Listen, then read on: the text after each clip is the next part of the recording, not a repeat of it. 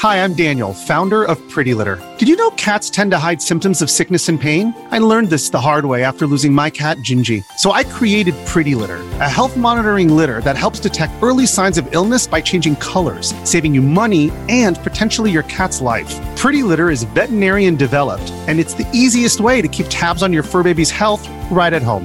Go to prettylitter.com and use code SPOTIFY for 20% off your first order and a free cat toy. Terms and conditions apply. See site for details. What's a funny or odd story from working in the industry? Do you want to do the big reveal or what do you have? Oh, yeah. All right. So I'm going to tell you a story I've never told in, in public. Right. Welcome to Game Dev Advice, the Game Developers Podcast, your place for resources and in depth conversations with other game development professionals. I'm your host, John J.P. Podlasek. I've worked at 10 different game companies, starting back in 1989 with the TurboGrafx 16. Over the decades, I've developed games like Mortal Kombat, Avengers Initiative, Beavis and Butthead, and numerous others. I now work for a startup called Level X. But this podcast isn't about me, it's about you and the game development community. So if you have questions or ideas, give a call 224 484 7733 or go to the GameDevAdvice.com website. So let's kick things off with the new Game Dev Advice. This episode is with a longtime friend, Jurie Horneman. Originally from the Netherlands, Yuri has made games in Germany, France, Austria, and now Canada. He got started in 1991 as a programmer before becoming a game designer, producer, and now senior gameplay programmer again Plus, has worked at Ubisoft, Rockstar Games, Blue Byte Software, and many other studios. I think you'll enjoy this. Plus, a shout out to Scarlet Genesis Studios, who I've been helping as a Patreon member. They're developing Robo, the all electric adventurer, a 3D action puzzle platformer where you play as a small toy robot who inherited the soul of his owner, Robin. Follow them on Twitter, add your Steam wishlist, and join the Discord to be part of their community. Check out the show notes for more details. Hey Jurie, how are you doing tonight? Uh, good. Yeah, I'm doing well. Uh, thanks for having me on the podcast. It's been a long time since we've talked. Um, so where are you calling in from? Uh, well, I, I live in Toronto these days. Um, mm-hmm. yeah, and I uh, work as a uh, senior gameplay engineer at a company called Possibility Space. Hmm. They're a fully remote company, um, mostly in the U.S., but uh, a lot of us uh, also in Canada and other countries. Right. And uh, yeah, so we've known each other, damn, since like the the late '90s. But um, yes, how did you get started in the game industry? Because we met at Blue Byte, and I, I, don't know your history before then. So kind of tell me about that. I'm originally from the Netherlands. Um, mm-hmm. As a teenager, you know, I had a, um, a Sinclair ZX Spectrum, which was a, a British 8-bit computer uh, that you could, you know, had a BASIC on it, right? You could yeah. make, you know, start building your own stuff and you know, I like playing games and, and I wanted to make my own games and I got into assembly programming there. And then I, mm. I got an Atari ST, you know, 16 bit computer. Right. And then I got into um, what's called um, the, the demo scene mm-hmm. uh, which uh, I, I, don't know to which degree. I like I, I, never know when I talk to people how much I have to explain it, right? Because if right. you don't know what it is, it's really weird. Right. Uh, but if you do it, you know, it's it's. Uh, and when was this? this? When was this? What, what is this? was all like uh, in '80 still. So okay. like uh, I think I started with that in like '87. Before that, I'd, I'd, done some programming, but it was sort of more like you know unfocused. And then mm-hmm. in '87, I discovered um, the Atari ST demo scene. And you know, basically, it was about getting your name up on the screen to move you know it as a technically an impressive way as possible right mm. so so it's it's not about making games per se but it's about you know making the machine do things that it hasn't done before ah, or, yeah. and then sort of basically like a demo going off to other people yeah, yeah, you know sharing it through disc networks and parties demo parties mm-hmm. and trying to impress each other mm-hmm. and so you know i started um, getting into that. And then there in uh, in 1990 in the Netherlands, there was a um, a demo party, right? So where a lot of people from uh, from the Netherlands, but also all over Europe, mm-hmm. kind of all come together and drink too much cola. Uh, mm-hmm. You know, and, and bring um, floppy disks, right? Is that bring right? floppy disks, yeah. bring us Atari STs, and you know, make make demos, right? Uh-huh. There was a company at the time called Thalion that had been founded by sort of the best you know demo programmers for the Atari ST, or you know mm-hmm. some of the best people like who done things that were just like you know, amazing. Like, yeah. like you know, just drawing more pixels on the screen that actually fit on the screen, and just doing really crazy, crazy Yeah. stuff. And you know, they founded a, a games company Mhm. and started making games. And because they were demo coders, they were at this you know this party, and they had you know put up a little sign saying like, "Hey, Mhm. you know, we're looking we're looking for a programmer." And and at that point, I had dropped out of college. Uh, I started studying computer science, but Mhm. it, it wasn't for me for various reasons. Yeah. And I dropped out. and I was like, no, I'm going to make games. I, you know, I'm I'm going to, you know, even though there was no mo- there was no games industry in the Netherlands and there was no office model for me, you know, I, I didn't really have a clue what to do. right. But I was like, no, I'm going to make games, right? Right. You know, You had your North and I- Star. so you're like, all right, I, I'm Yeah, not sure how this is going to So- work, but I'm going to do this. you know, like, and also, you know, I was 19 and you know didn't know much. Um, Mhm. And so I'm I'm I'm at this demo party, looking at this ad and going, oh yeah, oh, you know, do I want to work for the man and you know be part of a big corporate? You know, it's like a tiny company right? You know, and then a friend of mine, you know, goes like, Jurie, aren't you technically unemployed? I'm like, mm, uh, maybe I am technically unemployed. So like, okay, fine, you know. So Got me there. uh, so yeah, so I talked to um, so I you know take this ad and go up to the, the room where these guys were sitting, and I talked Yeah. to uh, Erik, Erik Simon, who, who you Oh know, yeah, Erik, right. yeah, and um, and there there actually is video footage of me showing him my source code and my the demos. I Really? Because I brought my my ST and my hard drive. Yeah, somewhere there's a there's a video of this event and Mm. somewhere in the background. Interwebs somewhere. me sort of pointing. Yeah, showed him my demos, and I was not a I was not one of the best demo coders, you know, on the Atari ST. I was Yeah. decent, right? Yeah. Uh, you know, but it was like enough, and I was able to sort of explain like what I was doing and what I'd done, and Mhm. that you know was decent enough. And also, as Erik will happily tell you, you know, he asked, "Oh, by the way, what kind of music music do you listen to?" And I said, like, "Well, I like Yes and Led Zeppelin." He's like, "You're 19. You're like Yes and Led Zeppelin. All right, you're hired." you know, you know it's cultural fits, right? Right, right. You know, Right. and uh, I've never dared ask him how serious that was. right. but you know, like, but you know, I I- was able to program, right? Yeah. But you know, I'd never written like a really big program or you know, shipped anything, right? So Yeah, right. like, you know, Hobbyist. yeah. um, that Start was like, working there? Just yeah, well, that was just before Christmas 1990, and then on January 6th or something, I the train to Germany for my official interview. Yeah. You know, I met some people. Uh, they showed me a contract in, in Right. German, and I think I signed it.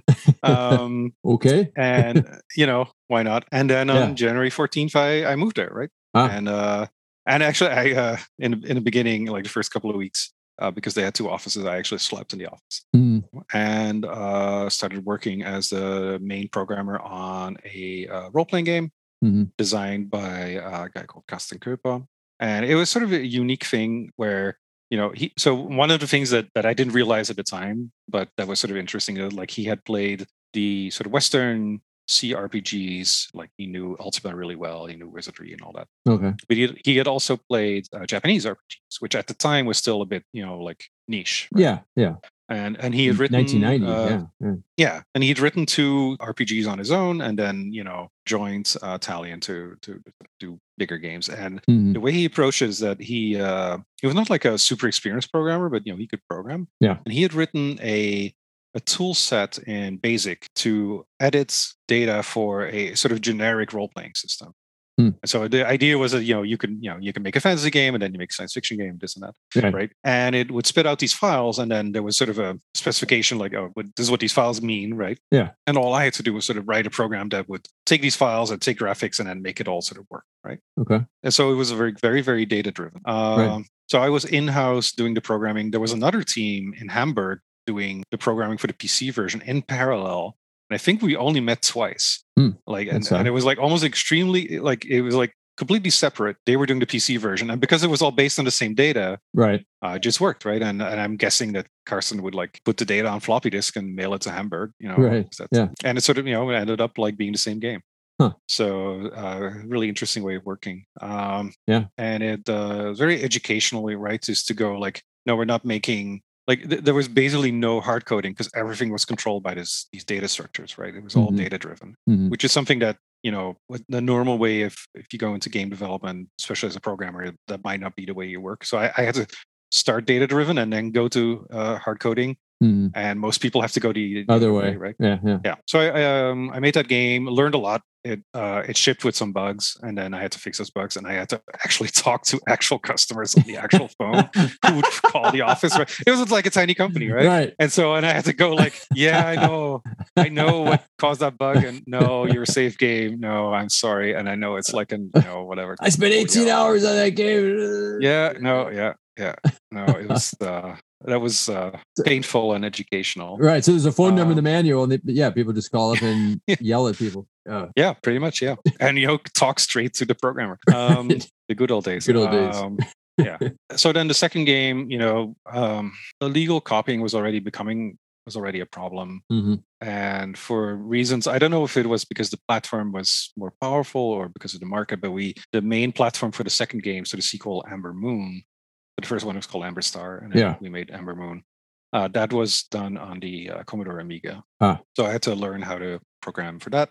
Yeah, uh, which is advanced for the time, and the Amiga could do stuff like a IBM PC yeah, couldn't yeah. do. You know, it was pretty. Yeah, cool. exactly. Uh, we Thalion did do games that were pushing the envelope of the uh, the Amiga. Like there was a game we did called um, Lionheart, which is a jump and run, and like mm-hmm just like every few lines, all the colors would change. There were more sprites on screen that it could theoretically handle. Like you know, there were parallax oh. layers. Yeah, yeah. Right?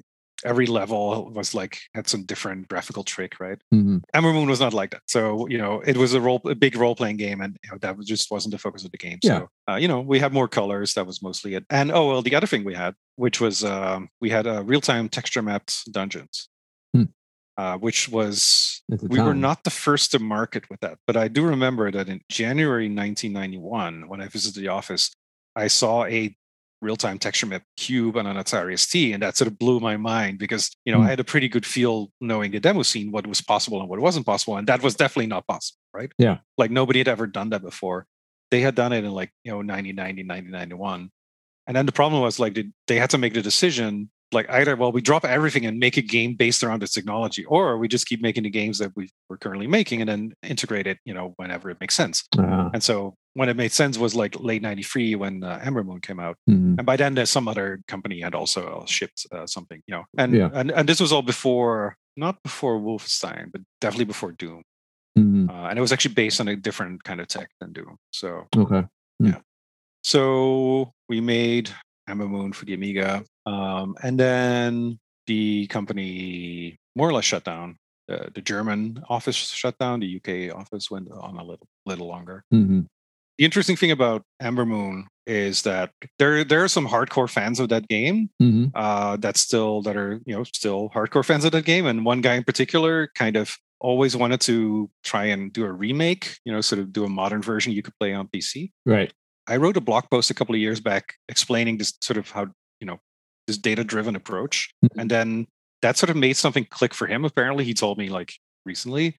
And that allowed him to uh, rewrite the entire game in C sharp.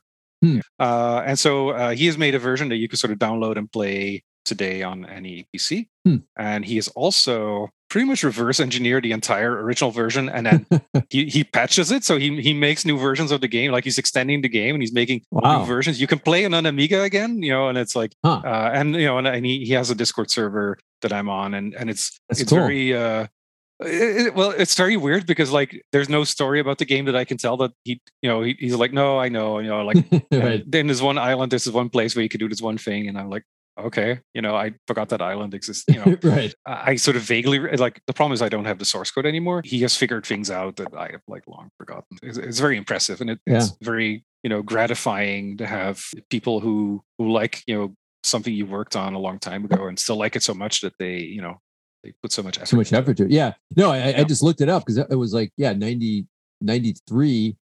And so, Mm-hmm. you know, here we are almost 30 years later. And, and there's somebody that's like reverse engineered it and, and is adding to it and expanding it. And it's, it's funny you mentioned yes, because I'm looking at the al- the album cover, the uh, the box art, and the, Yeah. the font is very uh, yes esque. Is that a word? Uh, Yeah, yeah, like Roger Dean, that style. Yeah, Yeah. definitely. That was a.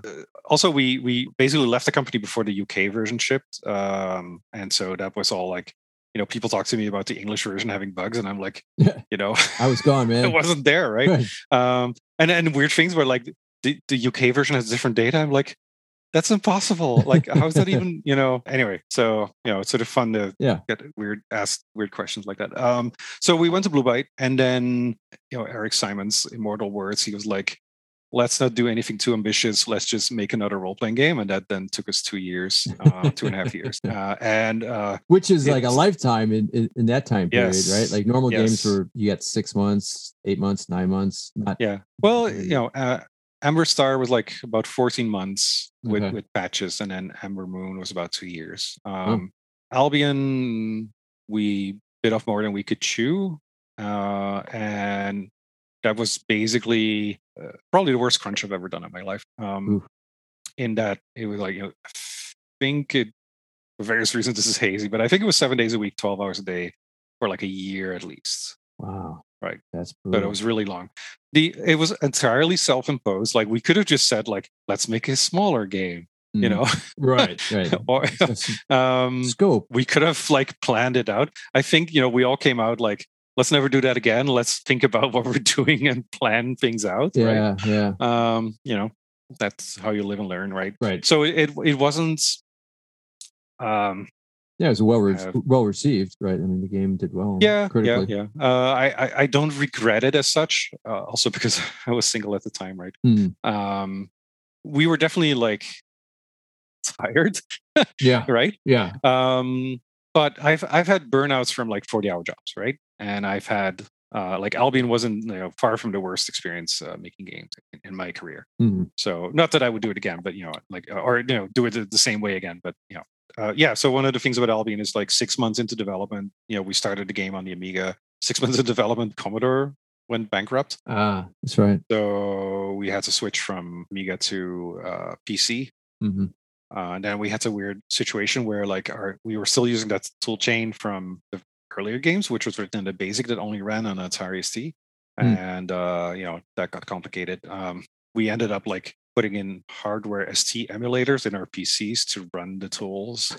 and then save it to disk and then switch to the pc and then test it there. Yeah, um, you know it was convoluted but it worked. Right. um, and I had to learn, you know, go from 68k assembly language to C as soon as possible, right? Wow. You know, and I had to rewrite a whole bunch of software, but you know, Hmm. uh, it shipped. So Yeah. uh, and uh, yeah, you know, uh, people who remember it remember it fondly. Um, you know, most of them. Yeah. And there's there's uh, another fan community and people trying to do remakes of uh, Albion, right? So Mhm.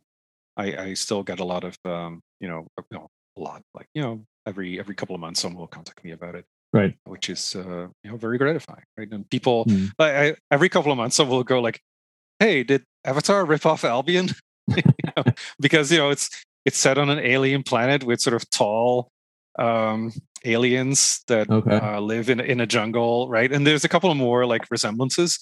Um, and you know, I, I am I written about this at length on my blog on my you know, blog, but Uh, um, you know, we've ripped off James Cameron so much like aliens that right. you know, Right. uh, like I, don't know. It, it- there, there's I'd, I'd actually love to know. Like I, I think there's a small chance that Mhm. someone who worked on Avatar maybe had seen Albion. Uh, but you know, there's also like uh, you know, enough differences that it, uh, you know, Yeah. It- inspiration. But it- right. yeah, exactly. But it, but it's a fun question to get every once in a while. So Yeah.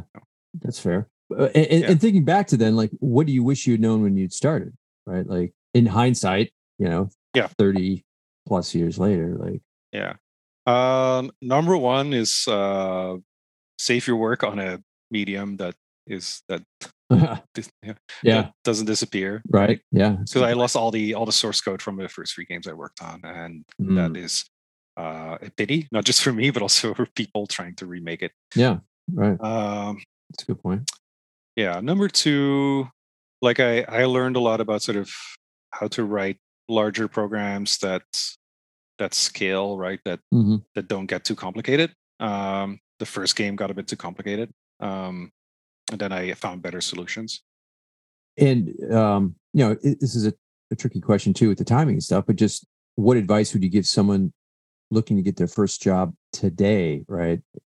You know, in this 2022, like what, Yeah. what kind of advice do you have? It's it's hard to answer because I don't know what it's like today to find a job for someone trying to get their first job, right? Yeah, that's fair. Uh, and you know the situation is different in, in many ways and i think in some ways easier in some ways harder mm-hmm. um, yeah. and i also i used to think that the way i got my first job is not how you could get your first job today but i don't think right. that's true actually i think today you know and then i've seen this when you know occasionally I, I hire programmers right yeah. or i'm involved in the hiring of programmers. If you can show that you do things on your own and can finish things on your own and are able to do technical things that you can sort of explain mm-hmm. right yeah. uh, that is still something that that is uh, worthwhile right? So yeah. we have hired people on the strength for like you know hobby projects right? Yeah. So you know i think that still applies um, mm-hmm. showing that you you can actually build something on your own and and finish it to a certain degree right that's still finish it's key too right not like yeah i'm just working on yeah. this thing well, show me. Yeah, exactly. No, uh, it's not. No, it's an important enough. signal that you you you can finish something. Right. Um. Yeah. Because that you know, in some ways, is harder than starting. Definitely, um, definitely, it's harder. Yeah. I think the the advice. Let, let me try to phrase it. So the advice I, w- I would give, and it's not just for people getting their first job. Mm-hmm. So this is this is a way of like uh, stating the, the, problem that that might seem cynical and it's not intended that way, but mm-hmm. but and I and I wonder if you actually if you agree with this. But what obviously if you're looking for a job whether that's your first job or you know a later job right yeah. you you have certain goals that you want to you want to achieve right you want a different kind of position or higher position right. or, you know, working on a different kind of game or yeah different kind of game exactly yeah. right so you have goals right mm-hmm. you want to develop certain skills the thing to not forget and i would even say like the thing to kind of focus on mm-hmm. is the person who's hiring you they have a problem that they want to solve right yeah and this is similar when you're, you know, you're trying to get a promotion or you know you're already working at a company and you want to, you know, change something about the way you work. Mm-hmm. You know, especially like you know you want to get more responsibility or go up a higher level if you know you have a right. your company has that. You have to sort of think of like, okay, but you know, how can I solve? You know, how does my managers, you know, how do they see the game and mm-hmm. and their work and and how can I solve their problem, right? Right. Um, which in a way is similar to you know like if you're making games you know you can make a game that you like or you can make a game that players like right and it's not always the same thing mm-hmm. i think you know that perspective of going like well what is it that the person who makes the decision what do what do they want right what are they sort of sensitive to mm-hmm. and and you know often you can sort of you know just ask them right it's not like a secret question it's like yeah. you know like a you know an interview shouldn't be like a like a weird gotcha situation where mm-hmm. people are trying to prove that you're you suck at the job right, that you're right. applying for. You know, but it can it can feel like that, but it shouldn't, right? It shouldn't no, it like shouldn't. That. Yeah. So you know, um, right. which you know, in the case of like you know, when I've managed people and they want to get more responsibilities, like okay, well, show me you can handle more responsibility, right? Like mm-hmm.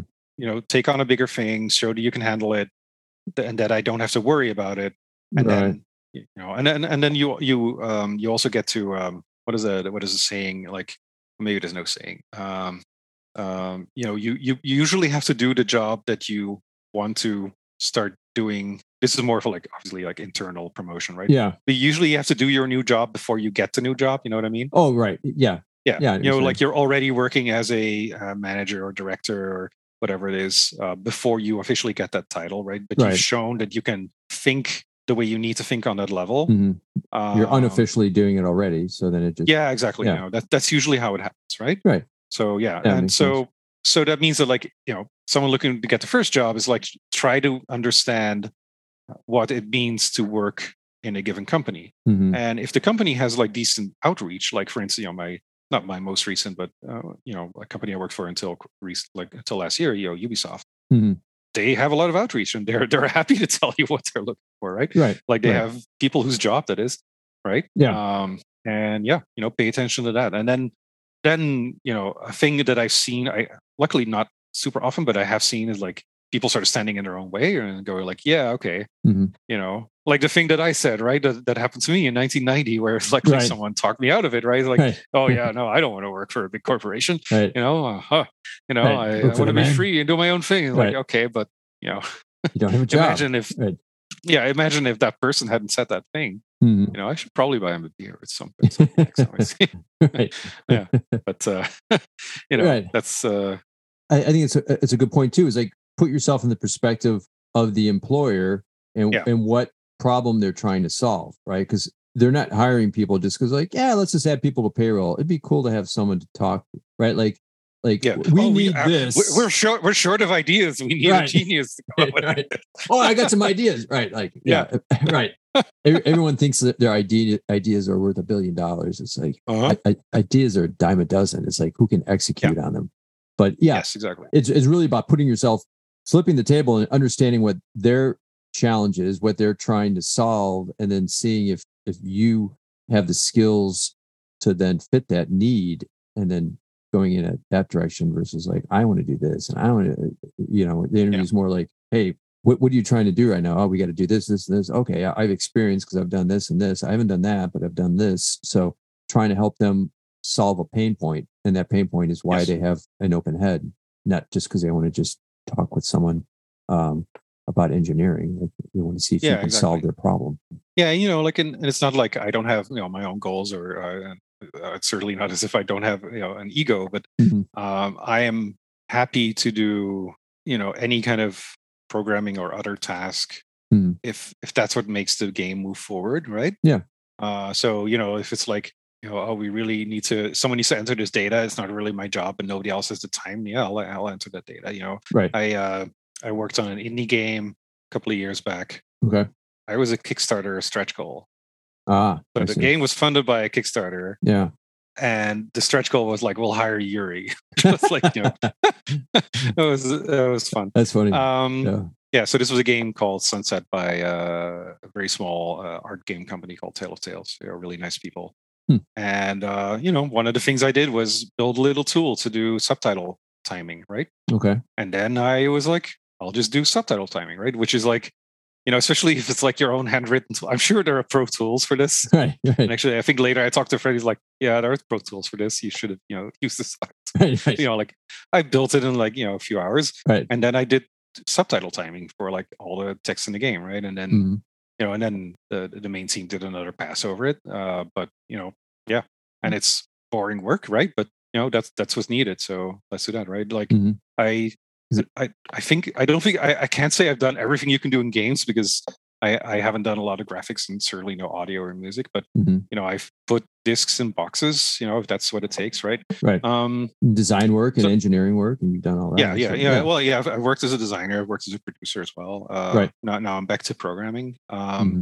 the the risk is that you know, like you you end up like doing you know only like sort of things that help to help out you know mm-hmm. you end up doing the things that you don't actually want to do for a long time right but oh, um, right. you know that that that can happen right but mm-hmm. that's usually not a huge problem because uh, you can just tell people like hey you know i'm actually here to do this other thing but right um i pitched in this time but this is not my role yeah, exactly you know like you, you, you could sort of go hey hey this is trending in the wrong direction right mm-hmm. but you know like I, I think that's necessary right it, it's it's all about uh, teamwork I think the mm-hmm. interesting thing about games, like the thing that makes it different from all other media that I know of, is that it it integrates more different disciplines, Like Even compared to film, which mm-hmm. you know, mm-hmm. can be certainly involves a whole bunch of disciplines, right? right? And and including ones that you don't get in games. But right.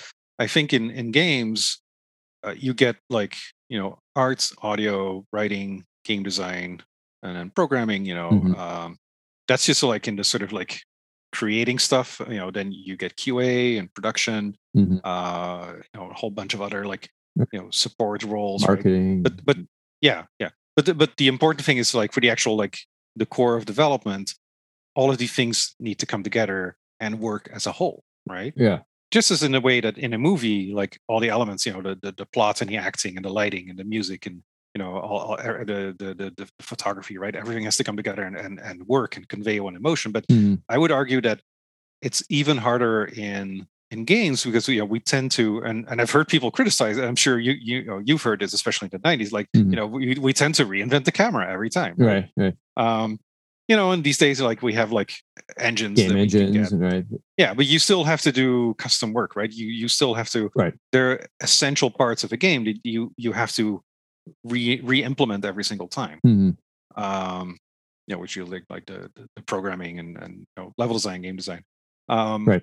And so it's this integration of all these different disciplines and all these different ways of looking at at a game mm-hmm. that makes it hard and that has implications on uh, teamwork and the kind of people you want, right? You want mm-hmm. people who are able to, you know, translate or uh, look at other people's perspectives and see, like, okay, well, this is how I see f- things, but yeah, you know, an artist sees things the, the other way, and they have a different workflow, and they have different tools and different mm-hmm. uh, priorities and objectives, right?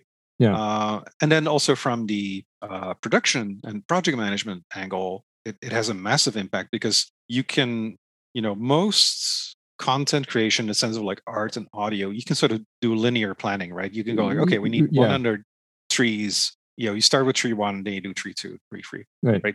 I know that's not how you do trees anymore. No, I know, right? right but, but yeah, you know, you know yeah. like I, I, couldn't come a better example. Yeah, right? a little you, more you know, waterfall, right? Yeah, yeah. Well, yeah, exactly. Yeah, and and you know, you can do things out of order, and you know, like you can you can outsource like half of your trees, you know, like and right it's not like it's magic right it's still hard right right but but you can do that right scale with programming it's, it's a lot harder right mm-hmm. uh with game design it's a lot harder like knowing whether something is fun right right right that's find the fun yeah. right like that's always uh hmm.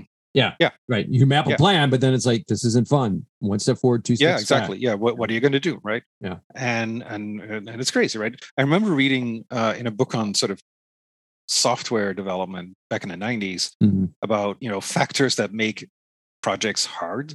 Mm-hmm. And one was like if a, if a program is uh, is real time software, which is a technical term meaning it has to react to input within a certain time frame, right? Okay, right. Which there's a sort of distinction between hard real time where like it has to react in this in this millisecond or right, else right. this nuclear reactor blows up or whatever it is right. right. you know you know like airplanes I, I, guess right yeah and then the soft real time where it's like it's okay if it's like if it occasionally misses a thing right mm. games are obviously you know not every game but real time games are obviously real time right yeah. like you know they they they have that thing where frame know, rate depending on the game yeah people like it has to run at 30 frames 20 frames 60 frames right right and it's you know sometimes you know it can be bad if you drop a frame depending on the game right right so that's one thing that makes games really hard, or sorry, pro, software really hard. The other thing is like if you have unclear requirements, it's like well, games always have unclear requirements. right, you don't right, know what's right. going to be fun, right? So you know there were like two factors, like oh, if you have two of these, that's really tough. And I'm like, well, thanks, that's my career, right? so yeah, yeah, right, yeah, because films, Yeah, yeah, so- yeah, films is a little more linear in, in the sense of like Yeah. th- th- they know the steps. Well, and also with with a, with a film, like in the end, you get pixels on a screen, Right. And then you you know you just do that like a couple of thousand times. I, I don't know how many frames are in a movie, right? But the thing is, like you know, you can do things out of order. You can use different techniques in different parts of the movie if you want to, right? Mhm. Obviously, you want things to look similar, right? But what I mean is, like, the, there are, there aren't as many dependencies between different parts of your Right. production as there are in games, right? Right, right, Um, right. Which is where you know like i think the weirdest th- th- this is maybe not the best example but it's like the one that just jumps to mind is like Mhm. watch dogs legion there was a graphics programmer who which game? uh, watch dogs legion so this is a game Oh, okay, I, yeah, worked Watch on uh, a couple of years Yeah, ago yeah right. from uh, ubisoft and so there was a graphics programmer who introduced a bug Mm. that a graphics program like a rendering program Right. like someone who and i was Not I was gameplay, a which lead- is normally the no, bug, yeah, I was I was a team lead gameplay programmer, so I was on- on the gameplay side. I barely knew their names, right? Because it was a giant team, right? right. Um, someone there introduced a bug that meant that all missions were broken only on DX11 on PC, and it was like we were all like, What? you know, because we're like, why, right? Because you know Right. you could play it on Xbox and PS4, right, right, uh, and you could play it on DX12, right. and then on DX11, all the missions are broken. I was like, how, right? And when missions are broken, especially a lot, like there's a lot of people that certainly start sitting up and going like, okay, we need to figure this. You know, does it, you get like this this task force Right. that builds, right? Uh, Right. Suddenly, there like five to ten people going like, what is going on? Right. Debugging. red on- alert, on- red alert. Yeah. Exactly right. and then it's like, oh, there's something about the rendering of transparency that means that we can no longer detect that you're hitting that you're looking at a marker at a quest marker and therefore the quests don't continue because you have to look at the Ah. marker and it, you know Right. and it was like you know that that poor graphics program had a very bad day that day you know Right. like you know 10 people spent half the day figuring out right. what went wrong And then you heard it from 10 different people. You know what you did? You Yeah, yeah, i'm sure we said it more nicely but I, Right. i'm sure we also said like no a lot of people just you know spent a lot of time right, this. right. but you know like but that's an, an extreme example of like right. integration right you know Right. um yeah or- Dependencies and integration Yeah. and all those kind of things. And yeah. Yeah, and I think that's something that you know, as an old person who learned how to make games before Agile, uh, it's something I, I miss in Agile a lot. Uh, in games is you know mm-hmm. like being aware of dependencies, right? Because just because you're agile doesn't mean that those dependencies go away, right? No. And um, I'm I'm not the world's biggest expert on agile, but mm-hmm. having looked a little bit at where sort of where it came from and what it was built to do, it it it wasn't in some ways it's really good for games because of the iterative nature of games, right? right? And, and agile is iterative, right? But in some ways, it's, it's not good at all because you still have like you know you still need to do all your levels before you do you know write your you know well you need to write all your lines before you record the audio before yeah, you translate yeah. your you know yeah. there are the dependencies are still there. Yeah, so. those d- dependency things, right? Yeah, yeah, yeah, that makes sense. So, what do you feel is the most important quality or skill for other game developers to have? And I know it's a broad question because it's you know mm-hmm. 10 disciplines but if you can speak kind of broadly um, or around engineering or i think it is the ability to to see things from another's perspective and to see it from the perspective of another of another discipline right mm-hmm. and to realize that you can never write a perfect program or you know come up with the perfect perfectly lit modeled scene right right because at the end it always it all has to work together as part of a game mm-hmm. um, realizing that that you're you're part of something wow, it's bigger. part of something bigger yeah. than yourself. Right. Not just you know? blinders on. Don't be like, yeah. yeah. Right. No. Sorry, this sounds like sounds more highfalutin than I am into, into the sound. Um, no, but it's but yeah, you know, I think that's important, right? And yeah, and it's it's tough, right? At, at different phases of you know the industry that that has been difficult. I remember um, I think Clint Hocking was telling me about when he was working on Splinter Cell, the original Splinter Cell, hmm you know, I think that was the first game that had real time lighting, or well, you know, where mm, that's you know one of the first games that had real time lighting and where it was actually part of the gameplay. Yeah, it tied um, into the gameplay. Yeah, that's fair. Right. Yeah. yeah, and so it meant that the artist could not do perfect lighting of their levels, right? Mm-hmm. Because mm-hmm. you know, it's it all had to be lit, you know, right with the, the the dynamic lighting that the game had and right and the, the player could mess with it right mm-hmm. and uh and that's difficult right and it's um you get similar things uh, with with like um, animations, right? Where you can have a really good animation, or you can have a responsive animation. Yeah. Usually, you could not have both, right? Right, right. Yeah, it, so. it, we used to do that in Mortal Kombat because it would look beautiful, but if, if there was delay and you would hit the button and it wasn't responsive enough, then yeah, it doesn't serve the player, and um, you want responsiveness supersedes everything. So mm-hmm. yeah, you have to think about that kind of stuff. So I think that that's that's you know being able to see the perspective of other disciplines and to to talk to people of other pers- uh, perspectives and to mm-hmm. uh, negotiate right to, to achieve a um, compromise that works for everyone right? Yeah. I think that's that's one of the uh, most important qualities or skills. Right. What about advice for like developing interpersonal skills and you know emotional intelligence stuff like that? yeah um, mm-hmm. how to develop them is is it's interesting um like I, I don't know i'm not an expert on this right? However i think like being uh, aware of them and just being curious and right. learning more about them there, there are there is a whole bunch of stuff you can learn like i've uh, i've had a number of like management or you know related courses over the, the course of my career mm-hmm. not all of them have been awesome yeah uh, however even the bad ones just like the fact that you're sitting there with your coworkers sometimes coworkers from other projects you know people you don't work with directly yeah. just that bonding uh, even from a bad management course you know can help right? Yeah. Um we're in this together right? Yeah exactly. We're we're listening to this rambling together you know. Right. i i've had really good uh, management courses right? Yeah. Um i had i had one where we had to fill out a personality test ah and i was okay. like oh god really? Oh, fine. You know and I look at this questionnaire and like, oh, this is like terribly phrased and this could mean anything and it yeah, really yeah. depends. And you know, and I fill out all this stuff and I'm like right. really hating this questionnaire, right? Uh-huh. And I fill it out and it spits out like you're really process oriented. You care that things are done the right way. I'm like, wow, this test really looked deeply into my soul and found out, you know, exactly what I'm like. and so this test was literally life changing.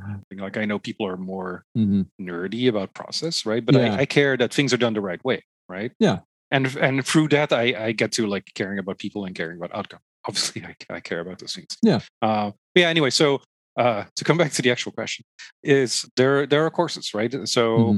it, I think it's something like where if you're curious about it and you start asking around, you start paying attention, you you will sort of see like what the different things are um, that you can pay attention to, like mm-hmm. um, dealing dealing with feedback, uh, you know, giving feedback the right way, you know, being empathetic. Um, mm-hmm. I don't know. There, there's a lot. So yeah, yeah, yeah. Lot, lot uh, and you know, like depending on the size of your company, ask your company if they can do uh, courses about this. Right? Mm-hmm. Like if they can get in external uh, people to uh, to to help. All right. So here's a big open-ended question. Like you worked on, you know, a ton of games over your career, including, you know, Grand Theft Auto and and all those other games at Blue Byte and a bunch of other games I probably don't even know about. So like what's been your favorite game or project to work on? I'm going to say something and then I'm going to regret when I get to the last question. Like I, sh- I, I, should have saved this up for the last question. But okay. Um, I think there are two things that have allowed me to have a long career, and one is that I I change around regularly, right? So I, mm-hmm. I worked on big games, small games, big companies, small companies, different countries, different platforms, different types of games, uh, different, different roles, roles, right? I've, yeah, right. yeah. Uh, started in programming, went to production, did design. Mm-hmm. So that that helps, right? Uh, that's one thing. The other thing, and uh, this is, I think, mm-hmm. powerful advice, is like Hey, hope you're enjoying the show. If you are, please go to patreon.com backslash game dev advice. We'd love to see if you can support the show and help uh, new episodes keep coming out. That's patreon.com backslash game dev advice. Thanks. When you need mealtime inspiration, it's worth shopping Kroger, where you'll find over 30,000 mouthwatering choices that excite your inner foodie. And no matter what tasty choice you make, you'll enjoy our everyday low prices, plus extra ways to save, like digital coupons worth over $600 each week. You can also save up to $1 off per gallon at the pump with fuel points. More savings and more inspiring flavors make shopping Kroger worth it every time. Kroger, fresh for everyone. Fuel restrictions apply. I enjoy the act of making games more than playing games, right? Mm-hmm. Like I, I, I like making games in itself. I like programming right. in itself. The craft, like right? Like, like yeah, yeah, exactly. Yeah. Like and, and you know, like I, I don't think I, I would last long as a non-games programmer, but I, mm-hmm. you know, mm-hmm. I've done some programming outside of games, right? Yeah. But you know, like I like programming in itself, right? So right that helps me. And so, in a way, there's uh, like uh, I, I, like a lot of different games, right? Mm. So, and specifically, a game that I uh, enjoyed making a lot more than I enjoy playing, right, is um, back in 2009 uh, with some uh, some friends that I'd worked with before at uh, Rockstar Vienna. I co-founded a small development company in in Vienna, Austria, mm. called Mi'pu'mi Games, uh, they're still around. They're uh, they're, they're well, cool. they're thriving. Uh, they're I think there are 50 people now. There's uh, hmm. they're still you know they're going strong. Yeah. But initially, it was just like a bunch of people in a room and making Nintendo DS games for kids, uh, specifically trivia games for kids. Hmm. And we made 13 Nintendo DS games in one year. Wow. Yeah, and that was fun. Yeah. Right. And it was like obviously these were not high quality games. Yeah right, right. it's not but mind-blowing um, production values or yeah. Yeah you know exactly right? So these are not games i'd be proud to show my mom you know like hey i made a game that teaches kids about animals you know that's kind of cool. But mm-hmm. um you know but th- these are not like games you would have heard of. Um, right. they, these were games that allowed us to start up as a company right and to get our first sort of uh, work for hire contracts uh, going. Mm-hmm. uh, it allowed us to build a company. But also there was very low interference by the publisher. Mm. And so, you know, we were just able to do it as best we could. And, you know, so it became a fun, fun sort of puzzle to sort of optimize production and, and make this as quickly, as cheaply as possible. Mm-hmm. And it was just like a small bunch of people in a room and making content and making the game. And yeah, that was a lot of fun, right? Yeah. So is that my favorite game or project? Um, probably not, but it was um, one that was I'm still surprised by how, how much I enjoyed it. Right? Yeah. And when I talk to people who also worked in it, like, yeah, that would you know that was fun, right? Right, right. Uh, we, you know, we we tried to do something difficult, and it, we and you know we didn't crunch. Like I, I think I've crunched twice in the last 20 years or something. So hmm. you know, in general, like I've managed to avoid crunch. Um, but on that yeah. game, we like we didn't crunch, right? So mm. you know, yeah, uh, that was fun. Uh, I think um, two favorite games. So like one is like Albion which even though there was a lot of crunch, yeah. as I mentioned earlier, right? You know, we had complete creative freedom, right? Mm. Uh, like, uh, you know, we we set ourselves a very ambitious goal. We had very little interference, you know, about what the game should be or could be, right? And we we made that game, and you know, and I, there's a lot of my ideas in setting and the storyline, you know, uh, and you know, uh, it's probably the most creative I've personally been able to be on on a game, right? So that yeah. that, that you know is uh, will always be one of my favorite projects. Right. Um, the other one was uh, Watch Dogs Legion, right? That was my first AAA game since working at Rockstar Games. Mm-hmm. And at Rockstar Games, I did a, a port and then uh, worked on Manhunt 2, uh, which then the studio shut down and the uh, rest of development was done by a different studio. Mm-hmm. Yeah. And, you know, and that was like a team of like 50 people, right? That was 2004, 2005, yeah, 2006. Um, so you know, working on Watch Dogs Legion, which has like hundreds, hundreds, of people in oh, yeah. like you know like different countries you know, and ton of studios. Yeah, you know that was like a completely different uh, experience for me. It was also interesting. Like you know, we moved to Canada mm-hmm. to work. You know, at Ubisoft Toronto. Yeah. Uh, so for me, it was like to work on specifically Legion because of you know the some of the innovative things that that we're trying to do. Mm uh, it was my first time in an office. Like I had to wear pants, you know, because I worked as a freelancer a couple of years before that, right? Uh, from from home, right? Um, yeah. yeah. So you know that was that was I had a great time. That's cool. It was uh, it was tough, but it wasn't like mm. too tough. Mm. Uh, for me at least, you know, you know, cool. and uh, I really it was actually the first game that I enjoyed playing. Right, like I uh. shipped it, it came out.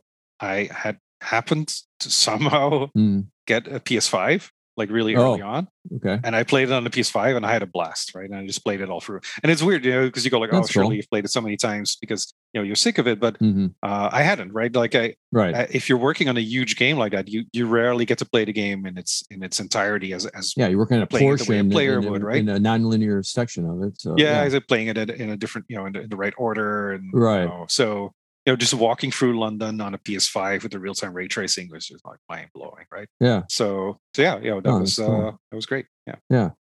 So, what are you curious about right now in the industry? You know, with everything going on and technology and platforms and engines. Um, and... I think there's a a trend right now. What I've always been interested in, like literally before I even started in the industry, is you know telling stories in, video games, right? Mm-hmm. Like to me, like playing a video game always feels like I'm experiencing a cool story, right? And and I, yeah. I want to make those stories be more emotionally involving. That that's sort of been you know my my goal uh, and my interest for like my entire career. Mm-hmm. And I think we're at a stage where certain techniques have become very like no well well known enough uh, and powerful enough. Not you know in the sense of like technology or anything because they're mm. not technologically you know complicated mm. but people you know have heard of them enough and have started playing around with them and there's some games that, that do really interesting things with them mm. you know that that we're starting to get more games with more dynamic storytelling more like i don't want to say procedural but more like oh. ad- adaptive storytelling adaptive right? yeah right, right, yeah yeah uh, so there's a, a, game i haven't played yet uh, wild west right uh or no sorry weird west yeah weird west okay. um done by some uh ex Arkane people. In fact, it's a studio founded by uh, Raf Colantonio, who was uh, the founder of uh, uh, Arkane, right? Yeah.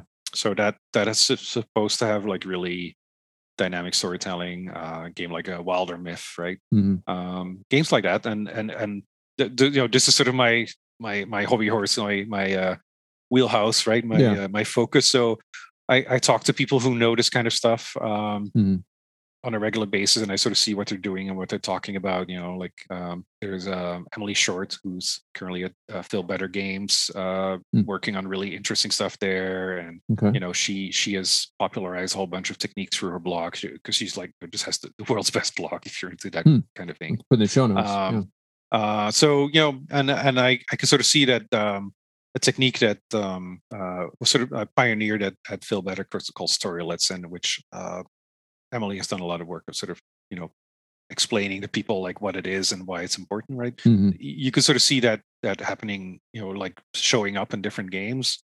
We we had some some techniques in Legion that were similar to that, right? Uh, we had mm-hmm. some some dynamic storytelling there, and so yeah, you know, I think there's um more and more people are starting to use this. Yeah, and I think that's really exciting. So that's you know that's a little bit niche, but that's okay. what I'm curious about. I I think I mentioned it earlier, right? I was working on a game for the Commodore Amiga, and then Commodore went bust. Yeah. And after that, nothing could ever surprise me again, right?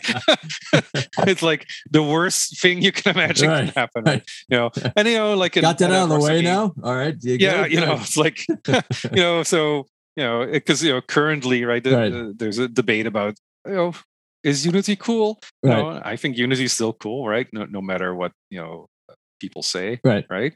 Uh, but you know, yeah, there is a you know there, there's always a risk, right? And yeah, right. Every once in a while, people remember that you know Unity is a for-profit company on the stock market, and right. they have to make money somehow, and mm. you know, and someone might buy them or whatever, right? Right. Um, engines come and go, right? Um, right. I was working at uh, at Rockstar Games when EA bought Renderware, and that was the ah. engine for all Rockstar games. right. that was not you know yeah people were not happy about that internally oh our biggest competitor bought our the core of our tech right you know and we were using renderware at midway in mortal kombat right yeah and, and then it was like oh this publisher competitor of yours just bought the engine right so like well yep. that's going to be dead at some point right it was kind of like a, a brain drain just to get some talent and uh, yep. kind of sunset that engine and uh yep. so yeah and shit you know changes. like and, and, you have people who you talk to about you know who who know your source code who you talk to about your technical problems mm-hmm. they're they're employees who work for your biggest competitor right you know like okay. how do you feel about that right. and there's conflict you know, of can, interest yeah i know right like and they can yeah you know, they can assure you however they want right mm-hmm. it it feels weird yeah so right uh so you know like things like that um is not something that I sort of lie awake about. Um, mm-hmm. Yeah. So one interesting job I did uh, last year uh, after I shipped Legion at Ubisoft, um, I started working for Ubisoft's um, academic research lab called LaForge. Hmm. Uh, and they've been around since 2016. Uh, started in Montreal, and then they were sort of expanding. And so I was I was sort of in charge of building that up in the Toronto studio. Okay. And you know that meant that I had to, you know, me, the college dropout, had to start you know, reading papers and, yeah. you know, talking to scientists, yeah. F- thinking hard, you know, about what does it mean to do research and what is useful research for the games industry and why, right? Uh-huh. And that, that was super interesting. I learned a lot. Um, cool. But you know, I and I saw a lot of tech, right? Mm-hmm. Uh, and you know, the interesting tech of today is machine learning, right? And mm-hmm because you know it's something you can apply to every other bit of tech right? Yeah. Uh you know rendering audio whatever it is. Mm-hmm. and, and and that's super interesting right? There's like there's so much happening right? And yeah. uh, and it's funny because like i've always been sort of on the edges of the game ai community and, and field right? Because I'm, i care about the intersection of sort of storytelling and interactivity and programming mm-hmm. and and game ai is very close to that right? It's, except that i'm just not that interested in making dudes run around shoot a player right? Yeah. so that's why i've never really been fully like immersed in game ai yeah. right? uh, it, it, was interesting like talking to some of the people in, in that field you know and them going like machine learning in games? That'll never take off. And i was literally like i just came out of a meeting about all the cool stuff we're doing with machine learning at ubisoft right? Yeah. And so that that was sort of uh, interesting and exciting, right? Yeah. Uh, but you know, it's not the core thing that I'm curious about and I'm interested in. It's like I'm interested in seeing what people are going to do with much simpler technology, but mm-hmm. it's going to move move games ahead. And I think the problem is more about we don't really know what we can do with it. We don't know what will be rewarding for players, right? Mm-hmm. And the players don't know it yet. So the, the players have to sort of also learn, like, hey, oh, you know, like, you know, remember um, for Telltale games and what was it, Clementine will remember this, right? Vaguely. In yeah. uh, it was um, Walking Dead, right? Oh, okay. That was one of their first games, and when you made when you did an action that the game would remember and react to later, they would just literally put up on screen like Clementine will remember that, you know, and and it sort of became this like. And I say this like I barely played this game, but right. it became a sort of big thing uh, in, on the design side. It's like, oh, you can just tell players you're going to react to something, right? You know, and cue it up for later. It, right? yeah. yeah, yeah, you know, and uh, I don't know. That's so cool. th- th- yeah. Anyway, that's what I'm curious about. What about uh, potential threats or concerns or things like that? Um, I don't know. I think last year in particular was a great year to be a developer mm-hmm. because there was a lot of money sloshing around and yeah, uh, a lot of new studios, you know, hiring, uh, being built from the ground up, uh, often remote, right? Which meant that you can right. work for company. You know, the time zone is more important than your location, right? Yeah. Which is why you know I've uh, the last two companies I worked for were U.S. companies, mm-hmm. even though I'm based in Canada. So that's great. But you know, I think the threat now is like with the world economy. Not that I'm particularly an expert on that, you know, but with like mm. inflation, recession, right? Yeah. Maybe there's less money sloshing around, right? Mm. Um, So that that, uh, that, that is a potential threat. yeah, yeah, exactly. One of the few positive things about the pandemic is that it has moved sort of digital media forward um, mm-hmm. and also remote work, right? Oh yeah, uh, it poured gasoline on a trend that was going to happen anyway. It just yeah, exactly. Yeah, yeah. yes, exactly that. Yeah, it, and you know, people had to right, like right. You know, on, on Legion, like we had to switch to working remotely, like a week of downtime, and then everyone was able to work again or something. You know, mm-hmm. maximum, right? Yeah. Uh, and then we sort of had to ship a AAA game from our bedrooms, right? Yeah, which, uh, which and, and we did, right? Yeah, you know? yeah, yeah, yeah. It was definitely weird. Yeah, it helped that you know if you're at the end of development, you're already like you know you're already a team right mm-hmm. you already know each other you know what you're doing right. you just have to do it in a different way right so that helped a lot That's but anyway so, so yeah.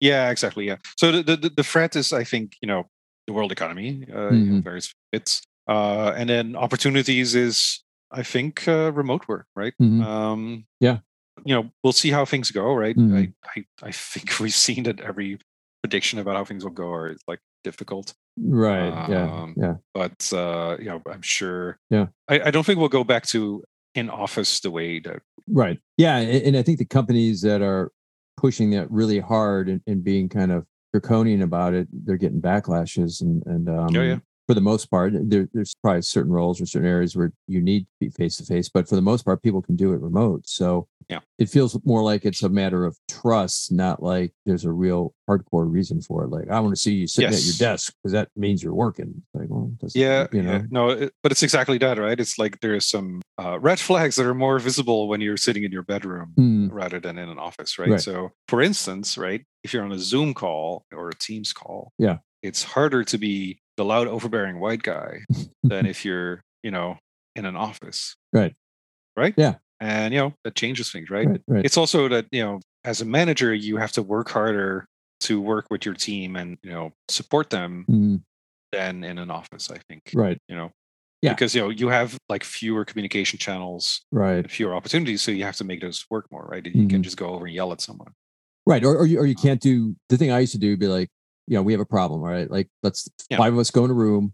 I'll get the whiteboard, you know, yeah. talk to me like I'm a I'm an eight year old. I'll I'll write it down and you know just try and simplify it, and then let's yeah. figure it out collectively. And that that is missing. So that is one part of the, the change that is made made harder. Upside being that you can then hire people remotely, right? And, and yeah, that's our, our company because like we're about 50 50 Chicago mm-hmm. and 50% in 22 other states throughout the country. So it's helped me with hiring also because I don't have to talk about Chicago yeah. winners. Um, you know, so yeah.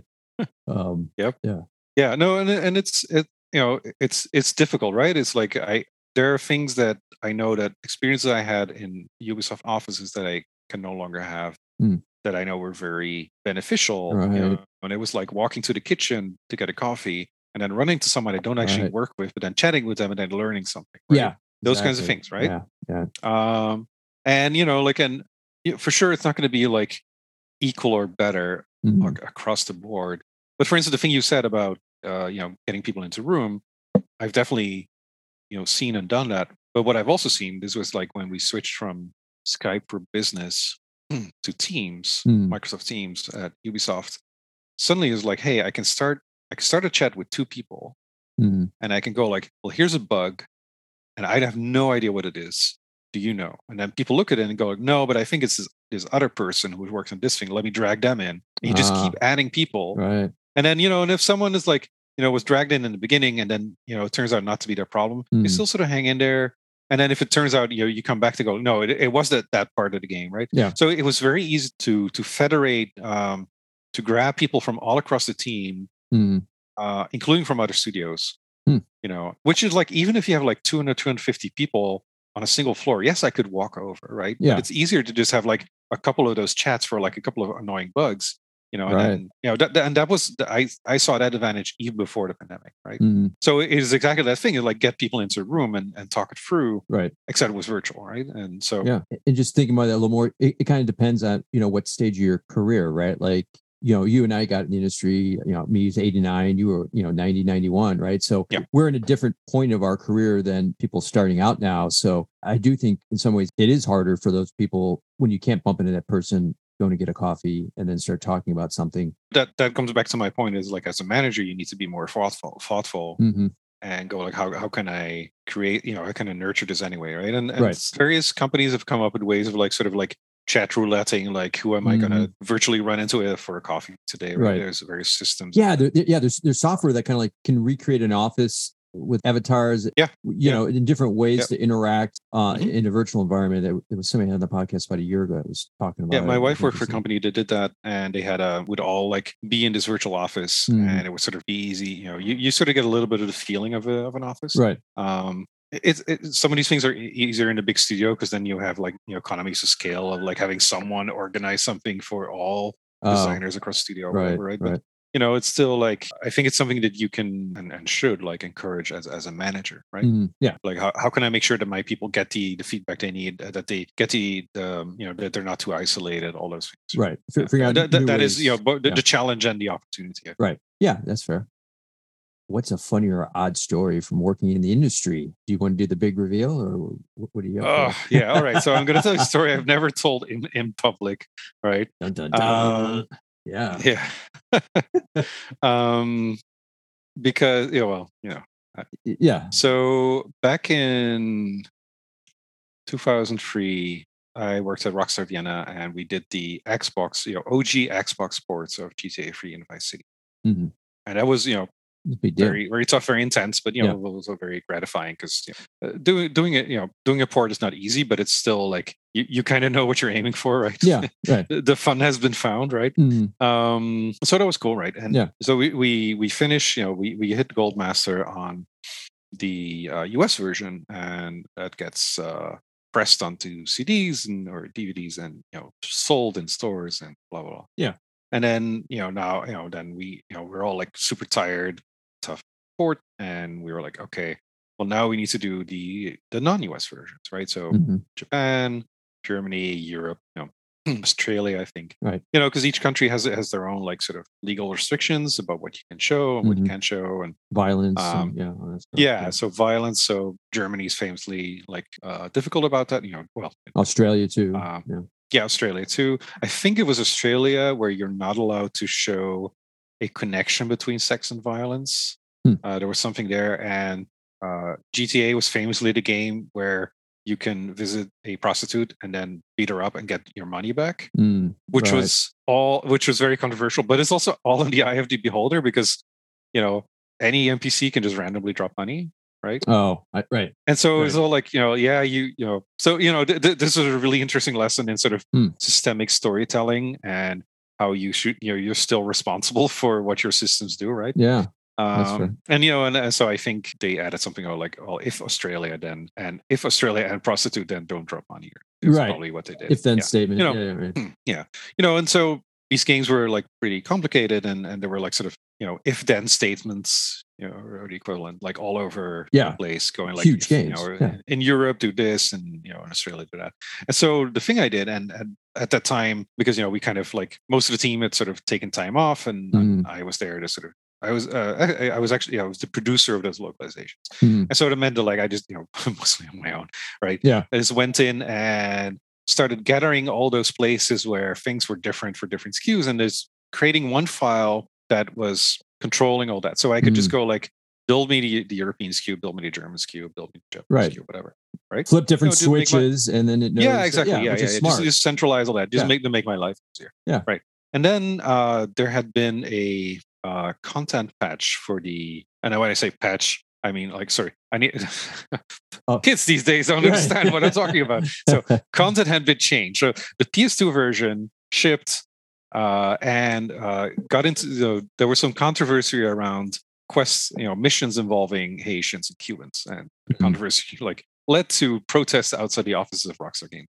So Rockstar Games is like, okay, fine, we will change the content, and next time we produce some new, you know, we press some new DVDs, right.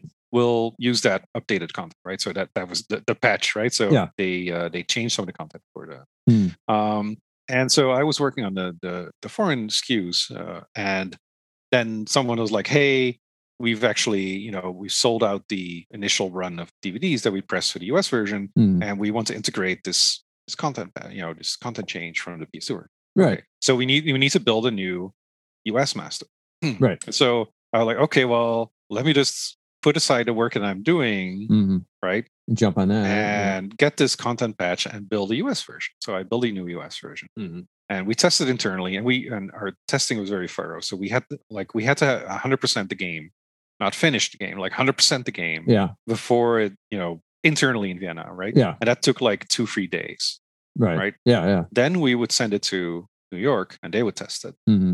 Then it would go to Microsoft and they tested it. So right. this is a look like, you know, like, oh, Jurie did such a great job integrating that. You know, yeah. Uh, so, you know, Vienna tested, New York tested, Microsoft tested, mm-hmm. first submission set of tests, go through with flying colors. Mm-hmm. And then we get a bug report going like, yeah, there's a typo mm. in the French subtitles. I'm like, what French subtitles?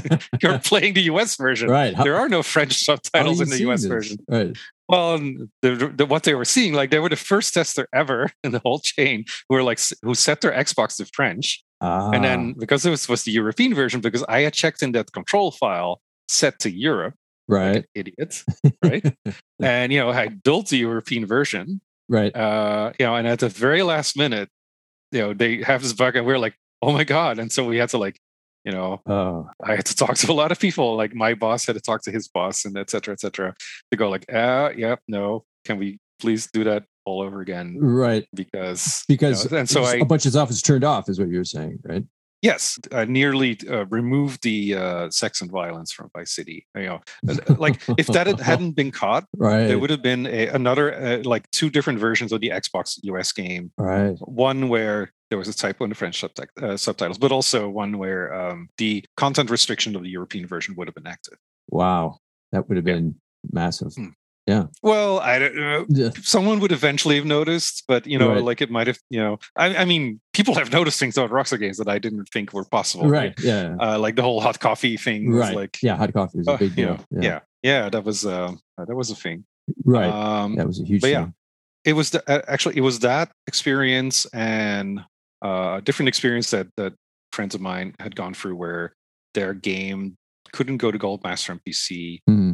because Walmart had discovered like some ridiculous thing about uh. like like a tester had found like a way to see a nipple in the game, like by doing just something really extreme, like they could see like a nipple, and then Walmart was like, "No, no, no, cannot show this." Right?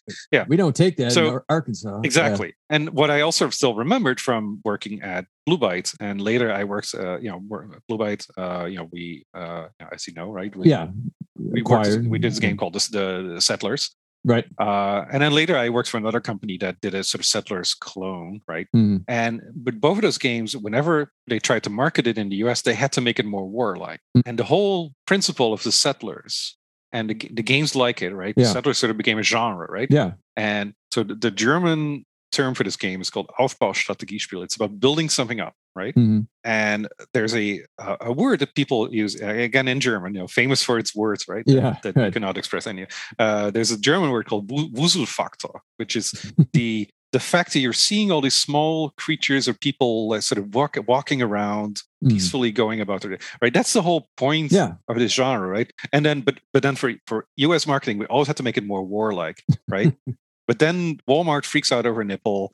I get into you know hot water right uh, over like content restrictions. So I was like, okay, the next game I work on, I want it to be censored everywhere, right? and the next game I worked on was Manhunt 2, and it was uh, Oh, I, man! Yeah. Oh, Manhunt Two. Oh, that. Yeah, yeah, yeah, yeah. yeah. Oh, that yeah. was. And so I, I, I, kind of got my wish. I, I don't think I don't remember that. Well, you know, I, uh, I, I never played the actual ship title because you know they shut down our studio and someone else finished it. Yeah. Uh, but uh. I don't know if they had to censor like sexual content for the U.S. version. But that that while I was working on that game, that was my goal to, to you know, like like every country would have to have a you know, n- no country could play the full version. Right. Yeah. That was you know because I was sick and tired of this you know all these all these restrictions. Oh, these restrictions. Yeah, yeah, that was I, I, forgot about that. That was pretty gruesome and violent, and oh yeah, it was a big like let's just ratchet up to eleven, right, and, and see yeah, how crazy. yeah, I was, I was, I was the uh, producer on that for like the first uh, first year or so, oh. and uh, that was a major challenge for us for hiring, right, and for internal uh, hiring. Like you know, w- when we hired people, we were like, you know, and you know, Rockstar secrecy is like uh, know, very extreme. And so we would go mm. like, okay, are you are you okay working on violent titles? And people were like, oh yeah, I've played GTA. No, no, no. Yeah, and we are like, no, no, no, no, really violent. Right, They're right, like, what like, are you talking about? You know, like gruesome. and then it's like, yeah, right. yeah. But then you know, like six months in, you've got like the animators showing their you know videos that they've sort of made themselves their own reference videos for the executions and like right. pretending to maim each other with bolt cutters or whatever. They were laughing. like, like people get desensitized really quick. Right. Exactly. Desensitized. That, that, that's that's a good yeah. term. Uh, yeah. You know, like I, I personally, I like horror. Right. I, I like the, the challenge of working on a horror game. Right. So, mm-hmm. you know, um, yeah, yeah. What about games you're playing right now? Is there anything that stands out or you're enjoying? So ever since the pandemic, I I no longer have the attention span to really get into big new games. Mm-hmm. Uh, so I, I the, the, game I'm playing now that I'm excited. The game I play religiously every day is New York Times crossword hmm. and uh, New York Times spelling bee. Mm-hmm. Uh, you know, so puzzle games like that. Right. The one game that I do want to, there's games that I, I go like, I really should play this. It sounds amazing. Yeah. But I just don't get to it. Right. Mm-hmm. Uh, the one game that I kind of will like, literally, I would be playing right now if I weren't talking to you hmm. is uh, Stray, which came out today. Oh yeah, I, I, heard about that. Yeah, it's yeah, yeah, the cat, you know, the cat uh, game, right? Yeah jump around with a cat you know like and a really beautiful graphics so that, that sounds really relaxing. Yeah. One game that i'm uh, playing right now with friends and that i'm excited about is uh, the quarry. Huh. so uh. Supermassive games uh, this company in uh, i want to say brighton no guildford? Let's say guildford. Okay. Um they make games it's kind of a genius concept where like mm-hmm. it, they're sort of interactive movies okay. rendered in in uh, real-time 3d and you can sort of affect the game. Mm these stories are all like uh, horror stories, hmm. often like cheesy horror stories, oh, right? Like uh, film. You know, teenagers go into a house and right. have sex and die, right? Yeah. Like in gruesome ways, right? right? So the thing is that because you as the player can mess with the story, the stories don't like they're not as dramatically satisfying as a like a really good movie mm-hmm. but it may but it works because it's a you know it's sort you of impact it movie, right? yeah, yeah. I, I, don't know if the, the, the, people who make it see it this way and maybe they're super insulted but you know like you know how you can watch like a, a, sort of cheesy horror movie just with a bunch of friends and then just yell yeah don't go there yeah right, right. right. well now you can you can literally still go there right, you know you so you can have what, what we do is uh and and you know they, have made a bunch of games uh, and they all have like slightly different sort of co-op modes mm-hmm. um, hmm. but basically like they often have some kind of mode where there's like multiple characters and each person controls a character and then just the story switches from one to the other right okay um, so you know you, you can like one person is controlling a character and then the other people are like snarking and commenting yeah like, yeah you know, oh do go there you yeah, know right. th- that's probably where you know the the serial killer is right. whatever it is it's right? in the basement right yeah. yeah exactly and then you know like uh you know I, I distinctly remember playing Resident Evil 2 on the PS uh, one, PS2. Well, the original Resident yeah, Evil. Yeah, yeah, the first, yeah, one. Yeah, yeah. And at some point in the game, they, they, they go like, "Oh, well, the way to find you know whatever it is, the key is in the basement, and you have to walk past the the the morgue." And I'm like, hell no, I'm not doing that. You know, this, putting away the control and never played it again. Like right. I am not going near that board in this game, right? right? And but in in in the Supermassive games, you know, it's like yeah, you know, like yeah, I will take my annoying teenager to right, you know, to the morgue or whatever, right? right. You know, and uh, yeah, you know, it's it's uh, it's well done and. Uh, huh. They they found a really really interesting niche that works well for them. Mm-hmm. Every every game, their their tech, you know, like they invest a lot in rendering tech. Uh, mm. Every game, every time the game, you know, that gets better. And yeah, yeah, you know, the quarry. Uh, and they've got a new one coming out this fall. Hmm. So yeah.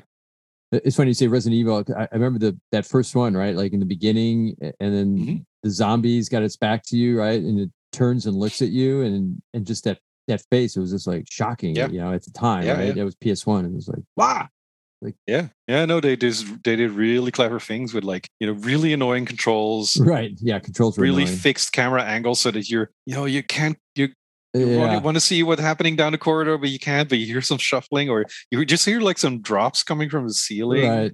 Yeah. You know, and they just you know they're really good at uh you know yeah creating that tension. Yeah. yeah. Yeah. Yeah. My favorite in Resident Evil Two thing was you know because PS1, right? They can only load so much into the memory. So you mm-hmm. have like a sort of static scene that you walk around in, and then you go to a door, and then you get a little 3D animation of the door coming towards you and opening, and then yeah. you know that's hides the loading screen, right? right? And then they load the next scene. You play that for a while, and then at some point, you get to a door, you open it, you get a little free animation. The door opens and zombies come out. you're like, wait, this is a loading screen. And then you're back in the room you were, and there were zombies right in front of you, right? right. So it's just this a great little gag, you know? Right. Yeah. You're like, oh, you thought it was a loading screen? You could not pay attention. Uh-huh. Right. Right. Don't take a sip of that yeah. beer. This is coming at you now. Like, shit. Yep. I wasn't. no. Spit thing. Right. Yep. Yeah. Where can people find you online? Like website, Twitter? Uh, mostly active on Twitter. Mm-hmm. Uh, my Twitter handle is Jurie Horneman.